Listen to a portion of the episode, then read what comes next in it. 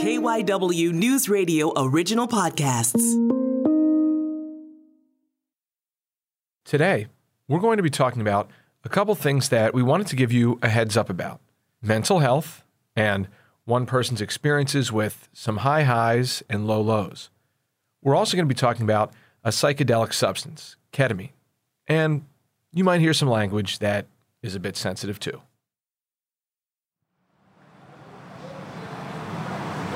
Welcome to the Ko-Op. We're at 1625 South Street, right in the middle of 16th and 7th on South in Philadelphia. All right, let's go inside.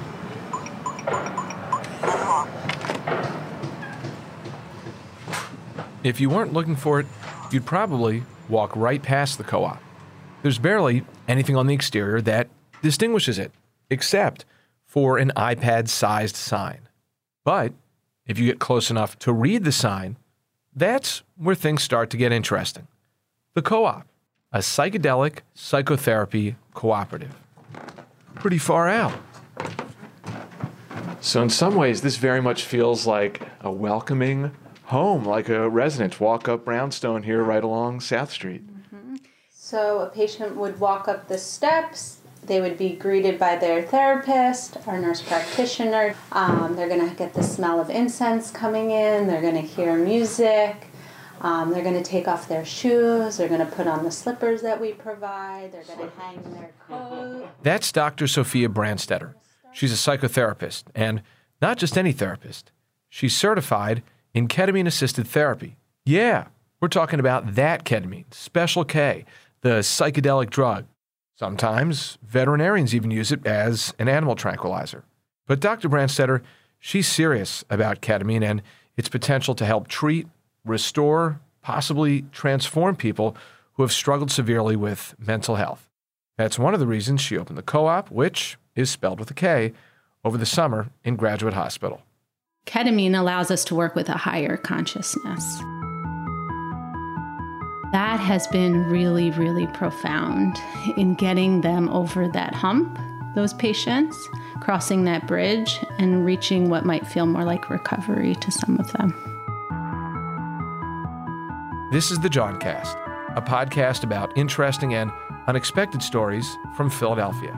I'm Brian Seltzer, and today we look at why one Philadelphia doctor thinks we should be talking more about ketamine as medicine, not just a street drug.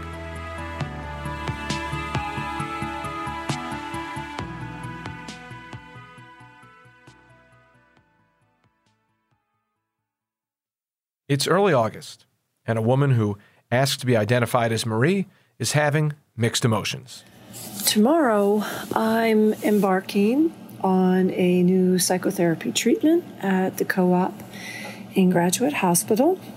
I'm feeling mostly excited, uh, a little anxious, um, optimistic, but um, then there's also some sadness that um, that's kind of rolling through because um, what if this really does work? And then the 20 some years of my therapeutic journey could have prevented, and this um, had this been available then. Marie's been through a lot complex PTSD, severe depression, different types of trauma. And up to this point, she continues to struggle. I have found myself recently slipping hard and fast into a depression. And with this impending feeling of uh, sadness, doom, I'm, I'm crying quite a lot. I have lost a lot of sense of pleasure and hope, and my thinking it just feels really thrown off. And I I have enough of a fight left in me that I don't want to go down that road again. Marie's tried it all. She's been in therapy, she's taken the meds. This back and forth is a dance that's familiar to patients that have come to the Ko-Op since Dr. Sophia Brandstetter opened it in July. I would say that many of our patients are people that have tried so many different kinds of treatments, have been trying to navigate the mental health roller coaster that it feels like it can be finding the right clinicians, psychiatrists, treatments. These are people that are turning towards this treatment as their last hope. A couple things worth establishing here early on. First, patients have to meet a certain mental health criteria to even be eligible for this kind of treatment. Then, they have to do three preparation sessions before treatment begins. Once patients finish these steps, treatment starts, and everything's done under what Dr. Brandstetter calls a harm reduction model. There's a psychiatric nurse practitioner on site at all times whenever ketamine's being administered, constantly monitoring the vital signs of patients. The therapist for each patient is right next to them the whole time the ketamine is taking effect. As for the actual ketamine, it comes in the form of a rapid dissolve tablet made at a compounding pharmacy in Philadelphia that does work like this on a national level. So there's lots of protocols that are in place. In no way, shape, or form is Dr. Brandstetter suggesting that anybody out there do this on their own without supervision or the proper diagnosis from a licensed practitioner. So we have the medicine in small increments. So that way we can go up very slowly in terms of them taking another rapid dissolve tablet until we can figure out what feels like the right dose for them. And they're monitored throughout the entire process. When I took a visit to the Ko-Op, the setup was totally not what I was expecting. So this is our kitchen, communal space where you come and relax and have some light refreshments while you wait for your treatments. For something new age like this, I was envisioning the Ko-Op being in a location that was modern, maybe even a little flashy, like the street level retail space of a new construction residential building or something like that.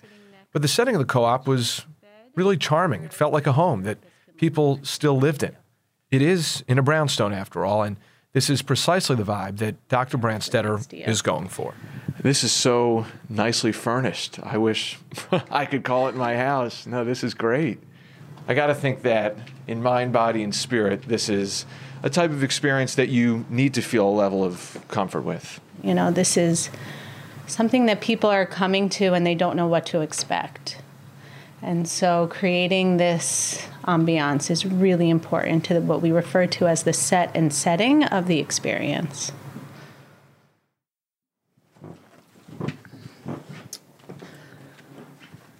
This room's really nice. Got a lot of light coming through. Yeah, and again, this couch folds down into a bed. The rooms are easily manipulated to provide. As Dr. Brandstetter continues to walk me through the Ko-Op, I have a thought. Is there any way that we could simulate what it feels like or sounds like in the room for a treatment session? Yes. All right. Everything Go but the one 'cause My ketamine. phone's already set up with this. So she has me lay down, and I nestle into the corner of this velvety chaise lounge style couch. She puts a cozy blanket over me, up to my neck. I put the eye shades on, and then the music starts. And I just try to relax. I'm having a seat on the floor next to you. Okay. right by your face. And so there's a lot of consent that happens around physical touch. It can be very grounding for patients during a journey to feel the hand of a therapist on them. Okay. So we do a lot of consent around how would this feel? How would it feel for you to say no thank you or please take off your hand or remove your hand or no? So we'll do a practice of that because consent is very important. So let's practice that right now. The Ko-Op psychotherapy program lasts six weeks. Patients have to be at least 18 to do it, and they can go week by week or at whatever pace is comfortable for them, depending on how their body and mind respond. Patients pick their own therapist based on certain areas of expertise. It could be Dr. Brandstetter or another therapist who's a member of the Ko-Op. And that brings us to the other key part of the Ko-Op's business model. Yes, the Ko-Op is for patients, it's meant to help them and work through whatever issues they're trying to resolve.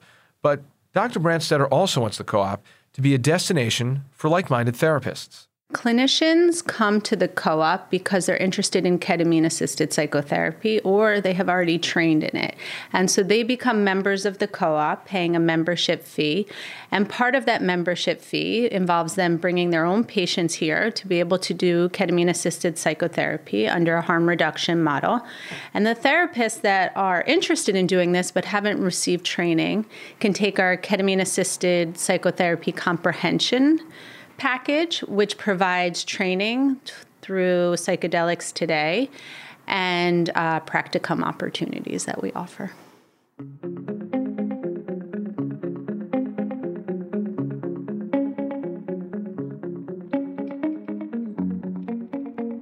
It's a few hours after Marie gets back home from her first ketamine assisted psychotherapy session at the Ko-Op. One of her biggest takeaways about ketamine? It tastes terrible. It is like tang mixed with metal shavings. It's disgusting. Definitely was not pleasant. Marie then went on to describe other parts of the experience, like how she felt during the therapy. I just sink back and, like watching a feather, my body is just drifting, drifting into more of a comfortableness. And as I surrender into my breath, as I allow myself to breathe out longer and breathe in, and it feels a little tingly, it feels comforting, it feels nice. It was very enlightening and very, very sweet to have to, re, to recall some things and to, and to ponder some things that I normally put in a box and put on a shelf in a vault, in a closet in a vault, very, very tucked away. Um, so I'm looking forward to more sessions. Just going to allow this to work its magic and um, see how things go. How does ketamine do this? What properties does it have that make it a good fit for psychotherapy as opposed to other psychedelics like MDMA or mushrooms? For Sophia Brandstetter, ketamine was the only option for her clinic. Ketamine is short active. So to come in and know that this is short active, this journey will be 45 minutes to 60 minutes. I have patients that metabolize the medicine really quickly and their journeys are only 20 minutes. So as a starting stepping stone to psychedelic medicines, ketamine really opens the door to let people see how this can shift. Is taking ketamine, trying ketamine, part of the training process? Did you have to go through that, see how you, your body, your mind responds to everything so you could be in a position to better identify with what patients or other doctors might be experiencing? So it's actually a controversial topic in the field right now. They're saying legally that they don't want therapists using the medicine um, because they don't have a ment- if they don't have a mental health diagnosis. But I am from the position that I can't ask my patients to do that anything that I wouldn't do. What did you find? What are some things that you experienced or felt, if you care to share? What are some things that you hear from your patients that they experience? When the journey starts to settle in, oftentimes we can see a sort of zooming out where we're actually getting a bird's eye view of the earth and you're in the stars. And what's really interesting about that is sort of this immediate shift around perspective. We're so zoomed in in our own lives, obviously, that we just can't see it. And it's really hard to change. But when you zoom out and you have a completely different perspective, not only of you, but as as we all relate to each other in this world, changes can happen. And this progress often comes in the form of smaller packages. An example would be somebody with extreme agoraphobia walks out of their house the next day and gets in their car and drives to look for a job.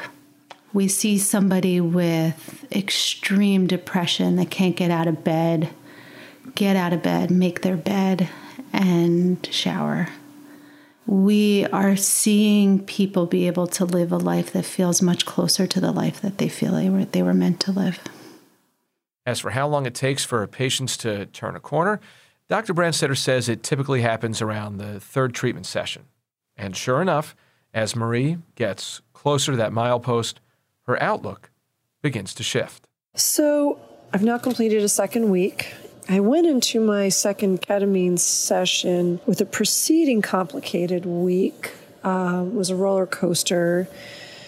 Besides there being a full moon, a funeral of a loved one. Uh, I ended a toxic relationship. I saved a bird from my cat's mouth.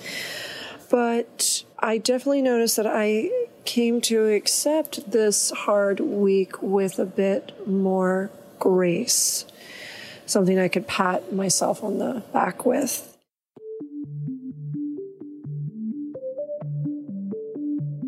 Coming up after a break, how did things turn out for Marie? And we'll also address some of the hurdles ketamine assisted psychotherapy faces now that it's becoming more mainstream. We'll be right back.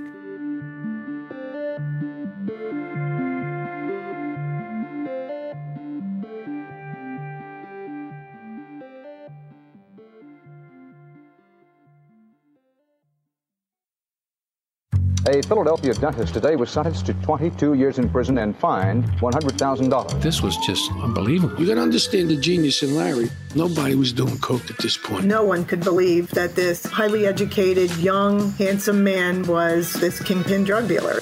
This is Wolves Among Us, the Larry Lavin story, a documentary podcast from C13 Originals, a Cadence 13 studio. Listen now on the Odyssey app or wherever you get your podcasts. This is the Jawncast. I'm Brian Seltzer. After two ketamine assisted psychotherapy sessions at the Ko-Op in the Graduate Hospital neighborhood of Philadelphia, Marie says she's starting to notice pretty significant change. Something profound happened during her second treatment. I really did at one point knew I, I, sounded like a Maori tribal woman at a football game at the World Cup. I mean, it was just.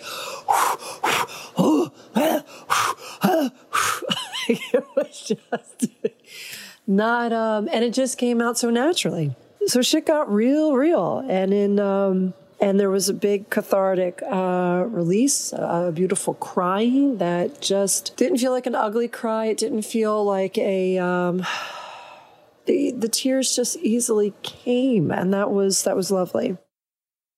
Remember how in the beginning of the story, Marie talked about her struggles with mental health, how she's fallen pretty deep down some really dark holes?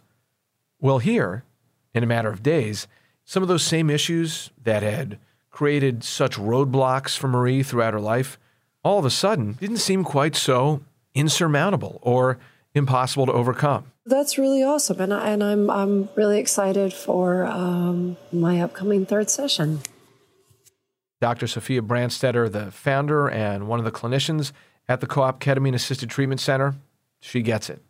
Since we're dealing with ketamine here, a psychedelic substance, there's still some hangups about its past and its present. I think that ketamine is going to have a street name, right? We know it as a street drug, and then it's going to have a medical name where we know it as an anesthetic, and I think it's going to take time for us to understand it as a medicine.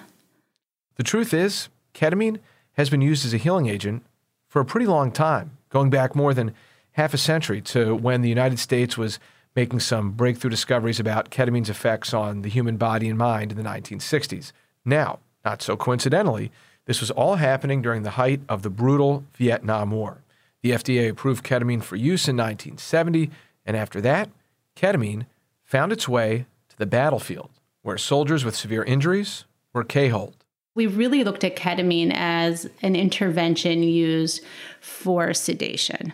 Then, over the recent years, we started to see it being used for pain management, you know, migraines, physical pain. And what is really interesting to see in those studies is that patients' mental health started to improve. And now it's starting to use, because of that, off label for mental health. When Dr. Brandstetter says off label, she's talking about drugs that are tested in clinical trials but haven't been given the full green light by the FDA yet. This isn't uncommon in forms of cancer treatment. But between that and the psychedelic nature of ketamine itself, Dr. Brandstetter gets why people might be skeptical or consider all of this controversial. There's also the cost factor. Ketamine assisted psychotherapy sessions can only be billed as an out of network benefit, and most insurance companies just cover 45 minutes to an hour's worth of psychotherapy. These sessions at the Ko-Op are three hours. If a patient were to come to you and say, I really want to try this, I've heard so many great things, but. Well, let's just take it at face value and say that you're asking somebody to come into an office and have a psychedelic experience. to lower their protectors and to access information, content, feelings, thoughts that feel very intimidating to them. I think the people that are lining up are the people that have done everything else and they feel like this this is, is clearly what I need is to unlock those pieces to make the sort of progress that I need. Still, there's one really critical question though that I feel like I've got to be direct with Dr. Brandstetter about. Is ketamine addictive? Could a patient, once their six week treatment session at the Ko-Op is done, get hooked on this stuff? They say that it does not have addictive qualities, but I can tell you that patients that have been depressed for a long time and they come in and for 45 minutes they don't feel d- depressed. I could see them wanting to use that medicine at night every time they go to, you know, before they go to sleep. I don't know what this looks like in terms of regulations. Um, this is all really new. What I can say is that we're regulating it here in terms of how much medicine the patient has, in terms of how we are monitoring it, in terms of selecting a patients that are appropriate for this. But we can't control what's going to happen out there. You know, all we can think about is how thoughtfully we put it together here.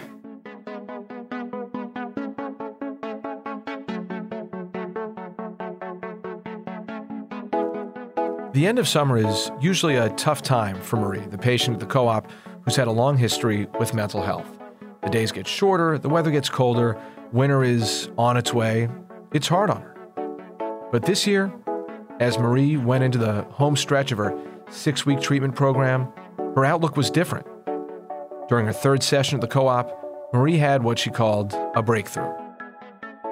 I had this vision, I was seeing myself standing on a balcony overlooking a green jungle. And it was raining, and I was drinking a cup of tea. And, and this, this beautiful feeling, this beautiful me witnessing, seeing the back of my silhouette lasted, it felt like for 30 minutes ultimately, I, I surmise this felt like this was like a, a rite of passage, that this wasn't a fleeting feeling. This was a state of mind that I had accomplished. This was solidified, and I, and I saw myself, and, and and then how it looked on my face, and how I moved with it, and and it was just gorgeous and and and simple, and honestly, with the, with the depression I have experienced, it has always blocked me from seeing the the best of me.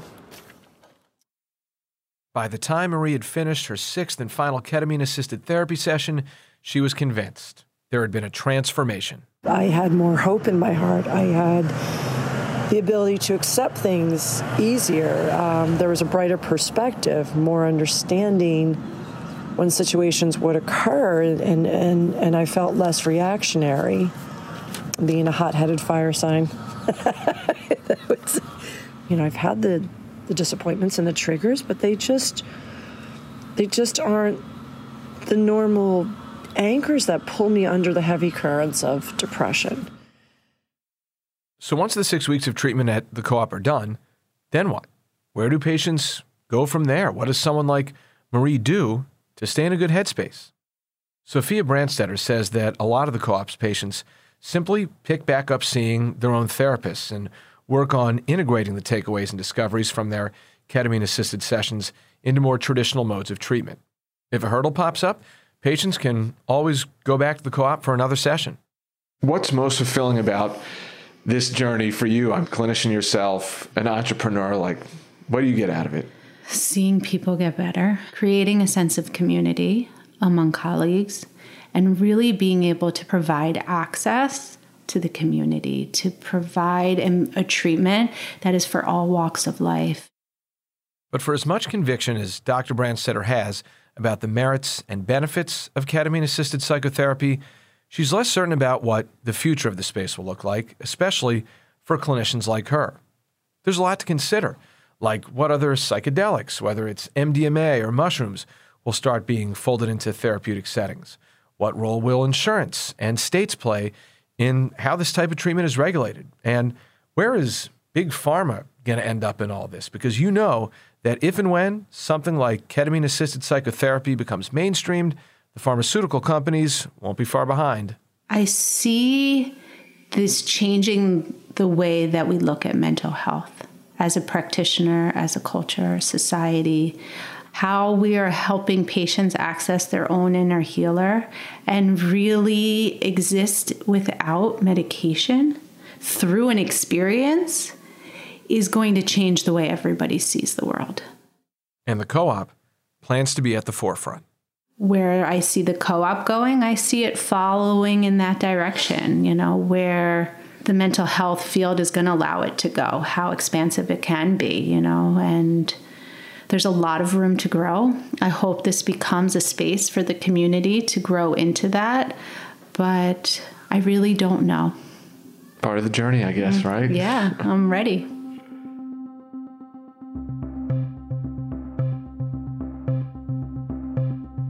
The Jawncast is a production of KYW News Radio original podcasts and is made in Philadelphia by Tom Rickert, Sabrina Boyd Circa, Myron Kaplan, Holly Stevens, Bibiana Correa, and me, Brian Seltzer. Special thanks to Mike Prince, Dr. Sophia Brandstetter for giving us access to the Ko-Op, and Marie for checking in with us throughout her treatment. If you'd like to learn more about the Ko-Op, whether you're a prospective patient or a clinician, the website is psychedelictherapist.co. We'll throw a link in the show notes, along with some other readings about ketamine assisted psychotherapy.